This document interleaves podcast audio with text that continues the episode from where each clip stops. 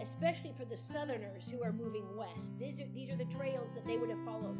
This is the history of the Western migration of half of the United States went the Southern route. They didn't. They didn't take the Northern. route.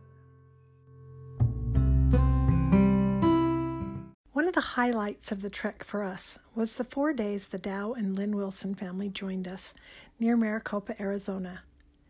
Having opted to participate as Cooke's cadre, they hiked with all the period accoutrements, slept in 1846 tents, and cooked their own meals over the fire with replica Army issue camp kettles.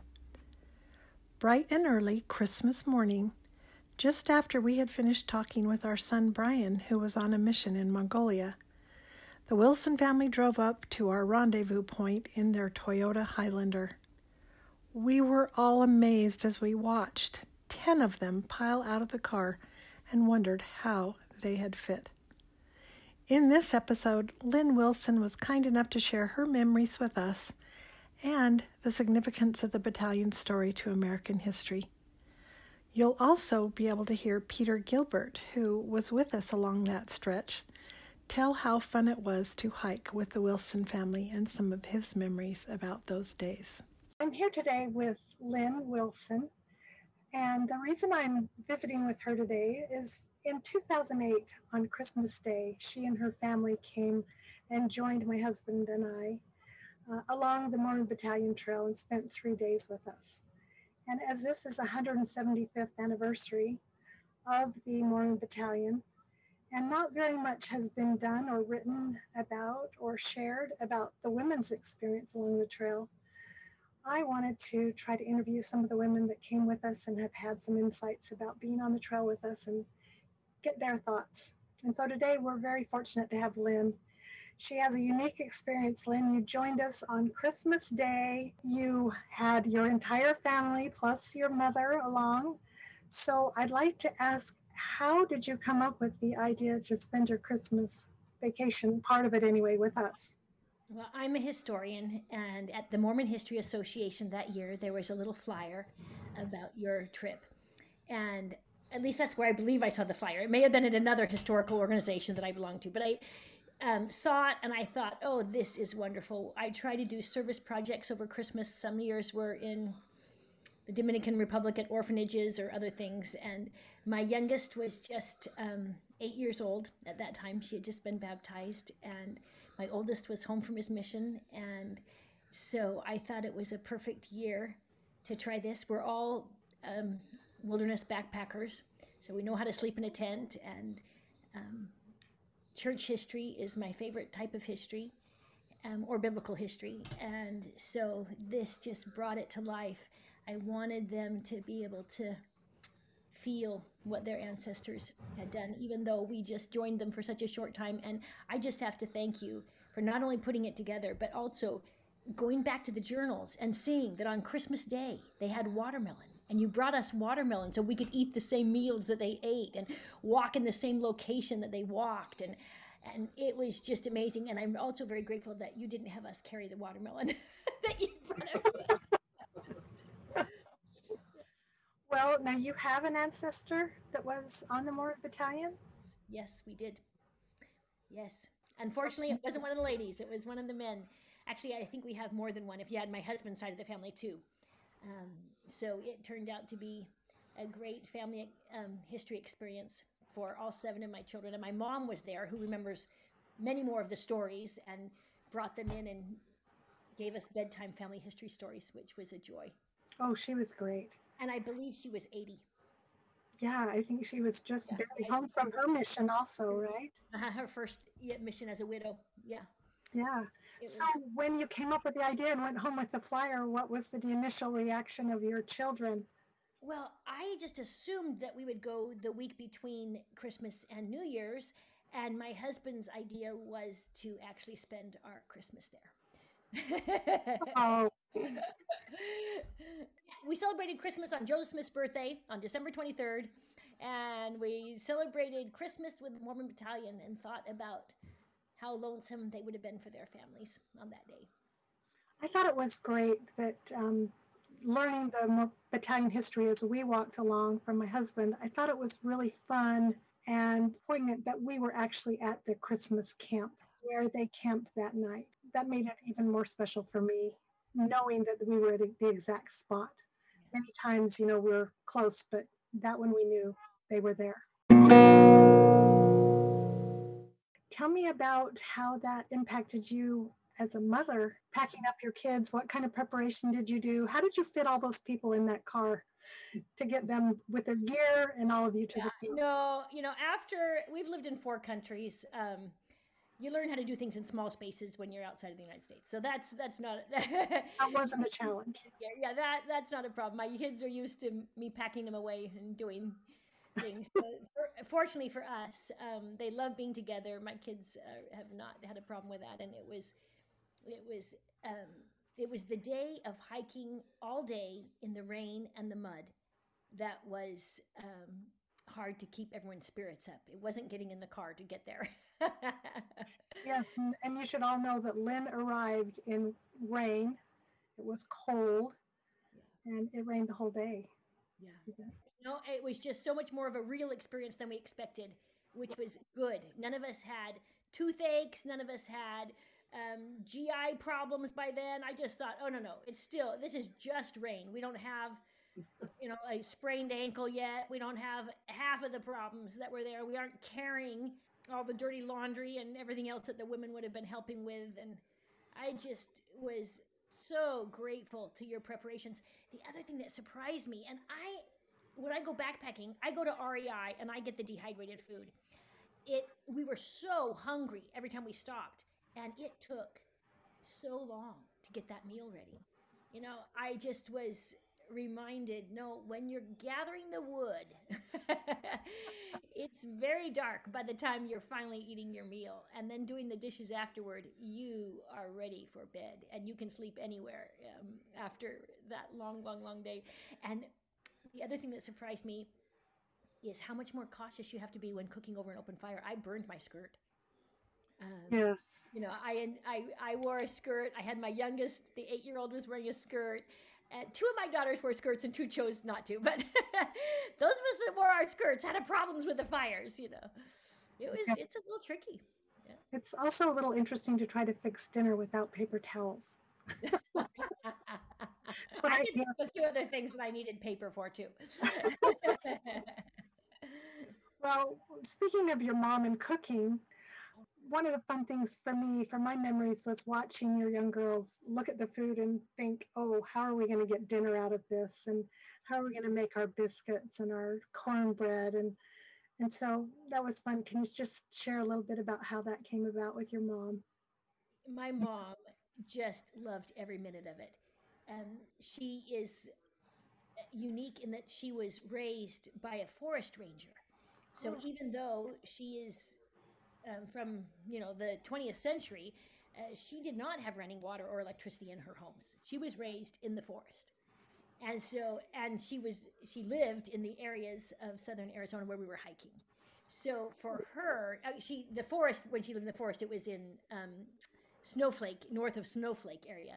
But for many of her years, she was in southern Arizona. So, so this for her was just coming to her childhood and she wanted to make it that way for my young daughters and would tell them stories and she immediately jumped in and said this is how you do it without your mix master and this is how you do it without this and this is how you do it you know. And um, her mission had been in brazil and she didn't have all of the equipment that she needed in the missionary apartments and she used what was there. Even if it was a stick outside she'd go and wash it and use that you know i mean?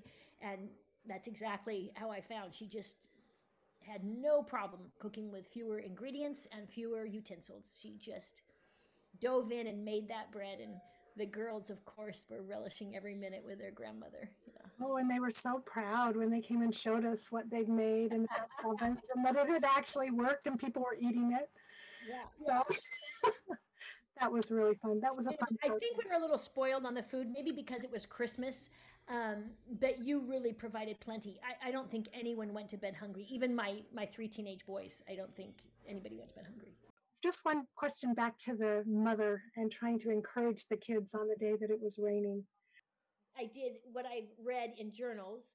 We sang, we um, stopped and played, and you can see on that very very basic level of what a what music does to the heart and the spirit even in times you, you can choose um, not to but you'll you'll notice a change of heart when it does happen. When you sing the songs that um, are of good cheer it changes the heart. It was really sweet. And we're musicians so my kids um, feel strongly about music and perhaps that's one reason why it had such a miraculous way of fixing things. But our sweet primary songs about the primary children singing um, were put into practice well one of the pictures that i just smiled at was your husband had one of your daughters by the hand and he was holding her hand and walking along on the trail and i thought that's a sweet image of trying to help her along even though she was smiling and having a good time it was still a great yeah, image. just a fabulous experience, and I would do it again any day. Next time you're doing it, sign me oh, up. Oh, good. So if you if there was going to be something like this planned for the 175th, where people could walk part of the trail, maybe not dress up and have the food provided exactly like you did. What do you think? And muskets. I mean, you had everything. You had the whole regime. You had the tin cups that we had to put lard in after each meal so they wouldn't rust. I mean, you guys had a fabulous trip. That's true. People may not know that, but as part of what Lynn's family did is they came and signed up to be what we called Cooke's Cadre uh, along the trail. So they had all the equipment, all the gear. They had replica guns and they cooked out of mess tins just exactly that were fabricated to be 1846 authentic and mess cups and tins. So it was it was the real deal. But sign me up again. I'm down. Speaking of your three teenage boys, the night we got to Christmas camp, we lost one of them. Can you tell a little bit about your feelings? So I had a runner and hiking 10 hours 10 miles in the rain um, was he, he came up to me after dinner and he said mom i haven't been running today i just burst into laughter i said honey we've been hiking all day in the mud. And he said but i haven't been running. I need a run. And i said okay just always stay within view of the campfire. And uh, that um, went in one ear and out the other and um, he got lost. And his brother went with him and his brother two years older said uh, we are outside of the campfire. I am going back. I cannot see you may think that's a campfire light but i'm not sure that's the campfire light. I'm going back. And his big brother left him. And um, i'm afraid the big brother got a little talking to as well as the little one for going too far. I mean they weren't that little. He was 14 and 16 you know. But um, the the hour of looking for him um, turned out to be a moment of faith for him because he did realize he was lost and the wadis had too many forks and he didn't remember which wadi he had come down and um, or the dried out creek beds whatever um, they're called. And so he went to the highest point he could find and he got on his knees and he asked the lord to direct him to know which way to go. And he turned around and ran another 45 minutes or so until he came back to the campfire. But he had run for two hours. And I believe, if you can help me remember, I think we were calling for professional help to find him by that point. Is that right? My husband thought we had called the police or something. I don't know if. But anyway, first after two hours of running, um, he had had a long enough run. and he still runs almost every day, rain or shine, snow or sleet. well, yeah, we were in a very uh, remote part of the trail at that point. I mean, we could have gotten to town, like you say, we could have called the police, but out there, there's really no landmarks. It's just sagebrush and the, the terrain and the vegetation that's there. There's no hilltops really there's some inclines, but not really big things that you could climb on where we were. I take um, my Stanford Institute students to Israel every year. And one time we were doing a 10K on a mountainside on Elijah's um, Mount Carmel, and, and we we lost two people, and I had to bring the helicopters and the police in. So I have lost people before on runs. And I've stopped doing my 10K off of Mount Carmel. And um, I've stopped telling my son he can run anywhere he wants. Um, he has to run in the morning, kind of thing, when it's light. but he's now a, a, a happily married, a little bit more wise, I hope. But oh, I am grateful for prayer. And I thought that experience was probably quite similar to those maybe who had gone out looking for food or those who had gone out looking for um, locations and where should we go next and i just thought this is really part of the desert. There are not a lot of lands everything looks just about flat desert and it's very difficult to tell where you are and you do get turned around and it was it was a very i felt like it was we actually walked into history at that point and said this is probably what happened over our ancestors history of not just in the mormon battalion but as they crossed the plains. Can i use that phrase walk into history Yes, yes, yes. Walk in the history is what I do every day. I am a historian. One last question. You were talking about how you could understand how the people could get lost, even the guides oh, that yes. were out there. And there were people there that um, there were places on the trail that Kevin and I both looked at each other and said, "We're glad we weren't guides." Um, at this part because it was where the yes with your uh, map with your truck. And so um how was it to have kevin as a guide as you were walking along the trail? Yeah. No i felt complete for me it was just follow the leader. I didn't have a thing to worry about. It was great. I felt very secure in having somebody who knew the trail as my guide you were like a Mormon Battalion wife. You didn't have to worry about it. You didn't have a Colonel Cooke experience. You had a woman following the wagons experience. Oh, I wasn't in the dust, but I was often in the back. my mom, who was slower than my eight-year-old. well, she was sure a good sport, and that's neat. That I didn't realize, I guess, that she had been sharing those stories with your family as you were um, doing that. She is our church historian. Yeah guess that's not my last question. That makes me think you were talking about it at night. Did you have any thoughts about sleeping five to a tent with your blankets? Did you have sleeping bags? I can't remember. It was cold. We could put all of us, all nine of us, ten of us in one tent, and we still might have been cold. We would have loved to. It was chilly. I had no problem with five in a tent. Because we were there in the winter and it was raining, you know, we were cold. It was, I've got pictures of you trying to dry out your clothes and I don't know how they did got all those things dry before they had to head out the next morning because many times they left early in the morning before the sun came up. I don't think they were dried when they left.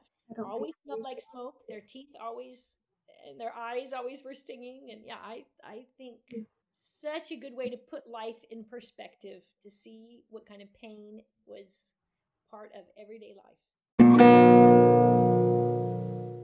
Do you have any thoughts or memories about um, hiking with the Wilson family on Christmas Day over to Oatman Flat? Oh, that was that was a fun day, or at least well, we didn't go all the way to Oatman's Flat, but anyway, yeah, we were. That was a fun day. The the family was just really uh, a, a, you know really fun to be with. You know, they're really a fun family and and uh, really got into the into the into everything that was going on. So that was kind of neat sharing some of the history with them we were able to interview um, Lynn Wilson, the mother of the crowd. Oh, so we'll be able to. We'll be putting that up before Christmas, so people can hear about their experience in Christmas camp and and oh, our yeah. time with them. That was an excellent one. You know, the, the guys that do the reenacting of you know walking into in the camp with a big fire going and everything else, and and talking about their experiences and stuff. That was really really fun. Yeah, we had a guy there who was I, I don't know how to describe it. I guess in my mind, he was kind of like the keeper of Christmas camp from oh. the Mormon Battalion Association, and he knew the history of the time they spent there. We had a really hard time getting access to that part. Kevin had to submit permits to the BLM, mm-hmm. and they were limiting um, the numbers of people that could come in. And wow. so it was just so nice to be able to have him. One of the big concerns for that area was fire. We could not have any fires. And this gentleman came and brought these pans basically that we could build fires in. And thank heavens because it was really cold and those family members had hiked in the rain all day long. They were cold. Yeah. And so, and wet. So that was just a really neat thing too, as that part of that evening to have him be there and tell his stories. Yeah, we need to have a fire just so you guys can see where we were, Mm-hmm. where Yeah. our camp was. But the next day out of there, walking from there over to what was it, uh, Butterfield Gap or whatever it was. That that day walking from there was a nice, beautiful day and through the desert. And they had we were walking along a trail, and you could look down and see where the scouts had put up signposts every so often, showing where the where they thought the trail was. And um, and going through that little pass there, they had all the beautiful saguaros on it and everything else. I really enjoyed that that little time with them. That was really fun. Yeah, that was a really pretty spot. Kind of desolate, but pretty in its own way. Kind Well- of, kind of. Yeah.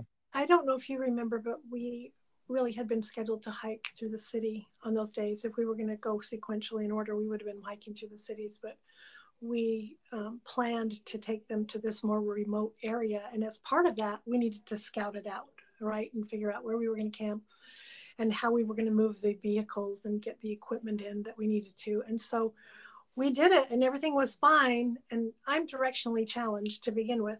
Kevin's the map guy. But the next day was the day that they hiked and it rained that day. And do you know that when I and this other fellow were trying to move the vehicles, I could not find the road because it was green. In one day, the grass had started growing up on that road. And I just kept telling him, no, this does not look like the road that we scouted out yesterday. And sure enough, it was. Finally, I turned down it and then I saw that all these little tiny blades of grass or green were growing. I got down on my hands and knees and took a picture of that because I had never seen anything grow that fast. Yeah. That that and the Ocotillo, I guess, except for that rainstorm, I think about a week later, all the Ocotillos started coming out with all their little their their leaves on their their branches too. So that was really kind of neat to see. I like Ocotillo anyway, but It was a pretty place. I loved that stretch of the trail. And like you said, they were just a delightful group to have. And once they were the only group that we ever had that came and wanted to use all the gear and the equipment and have the full blown battalion experience. So yeah, the first day they wanted their packs and, and muskets. Second day, for some reason, they didn't want them anymore. So I don't know.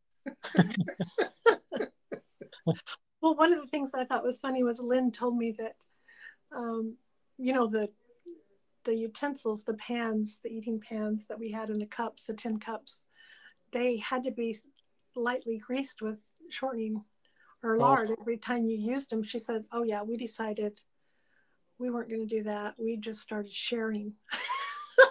we didn't want to go to all that effort, so we would just take turns eating." I don't know about that part. So very, very clever, resourceful group. Yes. Lazy. Well, it was It was forceful lazy. seeing those seeing all those people come out of that car it's like oh my gosh they're still coming out reminds me of the clown thing you know where you see all these people all getting out of this little teeny car it's like oh my gosh how they get out there that way it was amazing exactly exactly the same way we describe it. It's just uh, uh, astounding just watching it. and I actually did ask her about that. When I talked to her, I said, you know, the thing that was amazing to me was you just kept coming out of that car. I was like, how on earth did you get everybody and your gear in that car?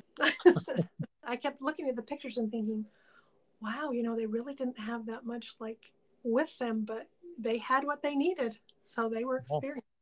They were fully prepared with winter hats and yeah. Things. So Yeah, it was we- cool.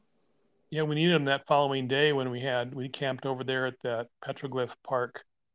And um i mean it was flat cold like freezing. You got a nice fire going but man one side was roasting the other side was was freezing.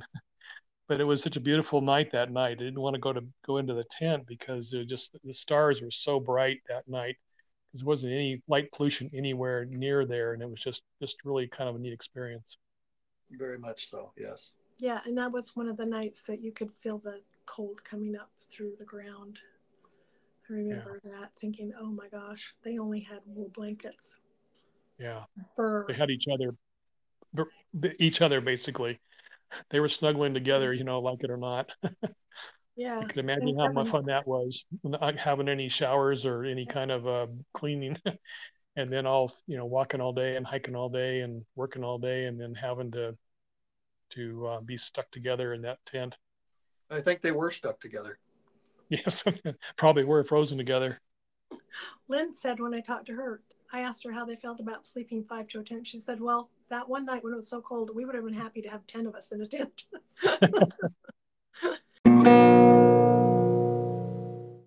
I noticed from the pictures that, and I had forgotten this, that you came with your family for the first two days, and then the third day we were joined by other families for a segment of the trail. How did that change your experience to have a larger group? so jolly. It was just a happy, happy time. My kids immediately um, made instant new friends and talked to them about their experience so far and welcomed them on. I just thought of Zion's camp when Joseph's first group of 100 are joined by another group and you know they just immediately become unified in what they're doing and their goals are the same to reenact part of history and to understand. I, I thought it was fabulous to have. And I just remembered one of your girls had a, a former roommate show up, didn't she? Oh, I forgot that entirely. You're right. Yes. I got that till just this very moment myself. Yeah, that's right. Uh, She, I believe they had been um, the freshman dorm together, somewhere in the dorm. Yeah. So it's kind of like bumping into the Mississippi Saints partway down the trail and finding someone that you knew from Nauvoo. Yeah, yeah, the Lord's miracle of timing and putting people in the right place at the right time. From the perspective of walking into history, you know that only five women were actually with the battalion at the point where we hiked on the trail. So you've had a unique experience. None of those women that we know of kept contemporary journals. At least we've not been able to find them. And so this year is for me a desire that I have in my heart is to try to give women a, a sense of what it might be like, would have been like. So if you could just speak to that for a minute from your experience, that'd be great. Well, I wish it really were from my experience, but I didn't do any of the laundry, and I believe most of them were laundresses. Yes. and um, hauling the water and having your hands in that scalding and very very strong soaps and the clothing being so heavy i just feel those women were buff. Those women were strong and determined. And you know after hiking the whole time they have hours and hours of work ahead of them. And it just blows me away at the determination and the the fact that they would give up that kind of a sacrifice in order to be with their spouses or their fathers or whatever their relationship was with the men on the trip that had them come. I presume that there was also a little bit of remuneration from the government that not only did they provide for the men, but they also provided for the laundresses and the cooks or whatever. But most of the men helped him with the cooking too. So I, I, assume in a, in a position like what they were in that there was less less gender definition of oh i'm sorry i'm not going to stir the soup that's not my role. I presume they were all on the level of starvation. They were Oh, starving. they wanted to do anything they could to help and if they needed to go gather the water they went and got the water you know? I i think but where did they come up with the water to do the laundry? Now, in the wintertime we were fortunate because you know we could have put out buckets to collect the water on the back of the wagon and things like that but laundry takes so much water when you're when you're washing dozens of heavy heavy wool winter uniforms and jackets and you know they got them a lot dirtier than we do now but you had to have that hot water and the lye soap i i just um really appreciate the sacrifices of those women to continue on. And you said at this point of the journey, how many women were there on the other part of the journey? How many women came on the Mormon battalion? There were over a hundred women and children. When you think about that from a military standpoint, that's very, very unusual. on that long, long, I mean, thou- hundreds of miles, and you have children. And so, of course, it's interesting to me. The number of women, I'm not exactly sure. I think it's around 30, Okay. maybe more, but the um, closer to 40, Kevin says. But one of the things I think is very interesting is why they came, right? And that's why people ask me, why did you come with your husband? Why didn't you just stay home? And those women had different reasons. You know, Melissa Coray, which people are most familiar with, I think, said, Well, I don't want to be left behind. If he can march, I can march. And yet, some women. Now, is Melissa related to Martha? Because Martha was a scribe of the prophet Joseph. I don't know. Coray is one of one of our best scribes. We have five really, really good scribes, and then three or four that weren't quite as as consistent. Martha is one of the best. Huh. Wilford Woodruff, uh, Frederick G. Williams. Yeah, Martha is right up there. Coray was her married name, so Yes, to see. Yes. Okay. Yeah, but then some of them were asked by their husbands to come because their husbands wanted them to come. Yeah. Yeah. And some of them signed up, I'm sure, for, like you said, the monetary. It was a way to support their families. Like you have to think those women were out there in wagons and didn't know what was going to happen to them. They had already decided they weren't going to make it to Salt Lake, right? And the other thing I kept thinking of is that period of time, if you had a healthy body and uh, you were female, there is a chance you could conceive on that trip and be going through your pregnancy as you're traveling those kind of distances, which is exactly what many, many, many generations of women have all done. But it just took my breath away, realizing okay, you start out with just two little kids and you end um, carrying your newborn.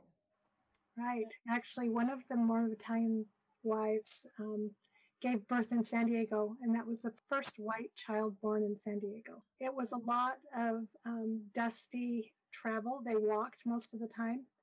And some of their older children had to help with the teams and cooking and, and watching the younger children too.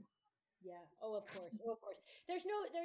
Although I just have to step back because I don't feel like um, coddling a child is always the best thing during their younger years. Um, having them join in and be part of the team and part of the real work, I do not think uh, develops anything bad about a child. Now, if we go to the extreme of child labor laws and you know that kind of thing, it's different. But I feel like that is why I wanted to bring my children. I wanted them to have an experience of real sacrifice and of understanding what a blessing it is to have running water and what a blessing it is to have electricity. I, I just feel so many things are not taken for granted when you are able to step back in those moccasins of history. What would you say to the women of today if you could share something that would be helpful for them? Especially during this year where life has been a little bit different in 2021 with COVID, or 2020, now 2021. Uh, it is such a blessing to take perspective just to remove ourselves and take a bird's eye view from a mm-hmm. historical setting and see what life was like for women before. I I mm-hmm. love feeling unity amongst my gender from the earliest time of history down to mm-hmm. myself and every woman on that trip had to deal with a lot of the female issues that we always have challenges with and it was such a unifying feeling um, for me saying this is how most women lived throughout the history of the world i just loved it i loved it I guess from a historian perspective, since it is the 175th anniversary and having studied church history, the Mormon Battalion Trail is somewhat of a an oddity when it comes to talking to people about the Mormon Battalion. They are not as familiar with the battalion as they are with the handcart treks and the pioneer treks. And so, from your perspective, why is the Mormon Battalion something that we should pay attention to in our history, not only for the LDS, but also communities and towns that are along the trail? we I, I even though there were no um, battles they didn't have any problems with the war this is this is a war field that they're walking in this is part of our our american war history and i feel like any texan and any uh, californian should have a real affinity to this excursion because it, it came you know our states were built around the events of the mormon battalion as well as arizona and the and new mexico as the trail passes through their borders but um, i feel like um, this is American history as much as Lewis and Clark. Uh, you know, this is American history, and especially for the Southerners who are moving west. These are these are the trails that they would have followed. These and I remember. Do you remember when you probably have a picture of it when we saw the rust in this wagon um, carved um, section of a rock? It had made so many times through that there was actual rust there in the rock from that wagon. I just feel like um, this is the history of the western migration of half of the United States went the southern route. They didn't they didn't take the northern route, and um, this right. was really significant. Not only if your state was part of the route, but you're from Michigan. You probably have your own feelings about it, but I feel like um, we have the Mormon Battalion to thank for much of the history in early San Diego and um, late Texas and Arizona, early Arizona. I mean, these people are there far before Brigham says, go down to Arizona and dig a well. it might need to be deep, though. well, I think it's interesting because people don't really realize as they're traveling those roads and as they look at a United States map, the southern border of the United States is the road, the boundary is the road the Mormon Battalion created. And that's the road, the trail that the 49ers, and a lot, as you said, a lot of the southern route took. So it was a very significant route and they helped build it. So that's something people don't realize as well. And then after the war is ended and they're released in um, San Diego, I mean, they have to go up to San Francisco. And of course, that's where they discover gold. That's the 40, that's the Sutter's Mill and all the good stories there about the Mormon Battalion men are, are the ones who are opening that doorway. So it really is very linked to American history. It is. It's got a wide expanse. It covers the whole country, actually. Thank you so much for taking time with us today. And I really appreciate hearing your stories. It's just great to reconnect with you and see you. And we would love to share all the photos that we have with you. Great. I would love it, love it, love it. God bless you. Do you wonder what it's like to hike at night along the trail? Peter and Kevin were joined by Kevin's former missionary companion Mark Woodbury to participate in the never to be forgotten El Centro night hike. Watching the happy reunion of these missionary companions made me think of Alma and the sons of Mosiah from the Book of Mormon. There was true rejoicing to see, and in this case, after 34 years, that, quote, they were still brethren in the Lord, yea, and they had waxed strong in the knowledge of the truth. You'll hear more from Mark and his wife Becky about their time in San Diego, and at the end of the podcast segments, we'll have them give you an update about the famous Battalion Trek porta potty.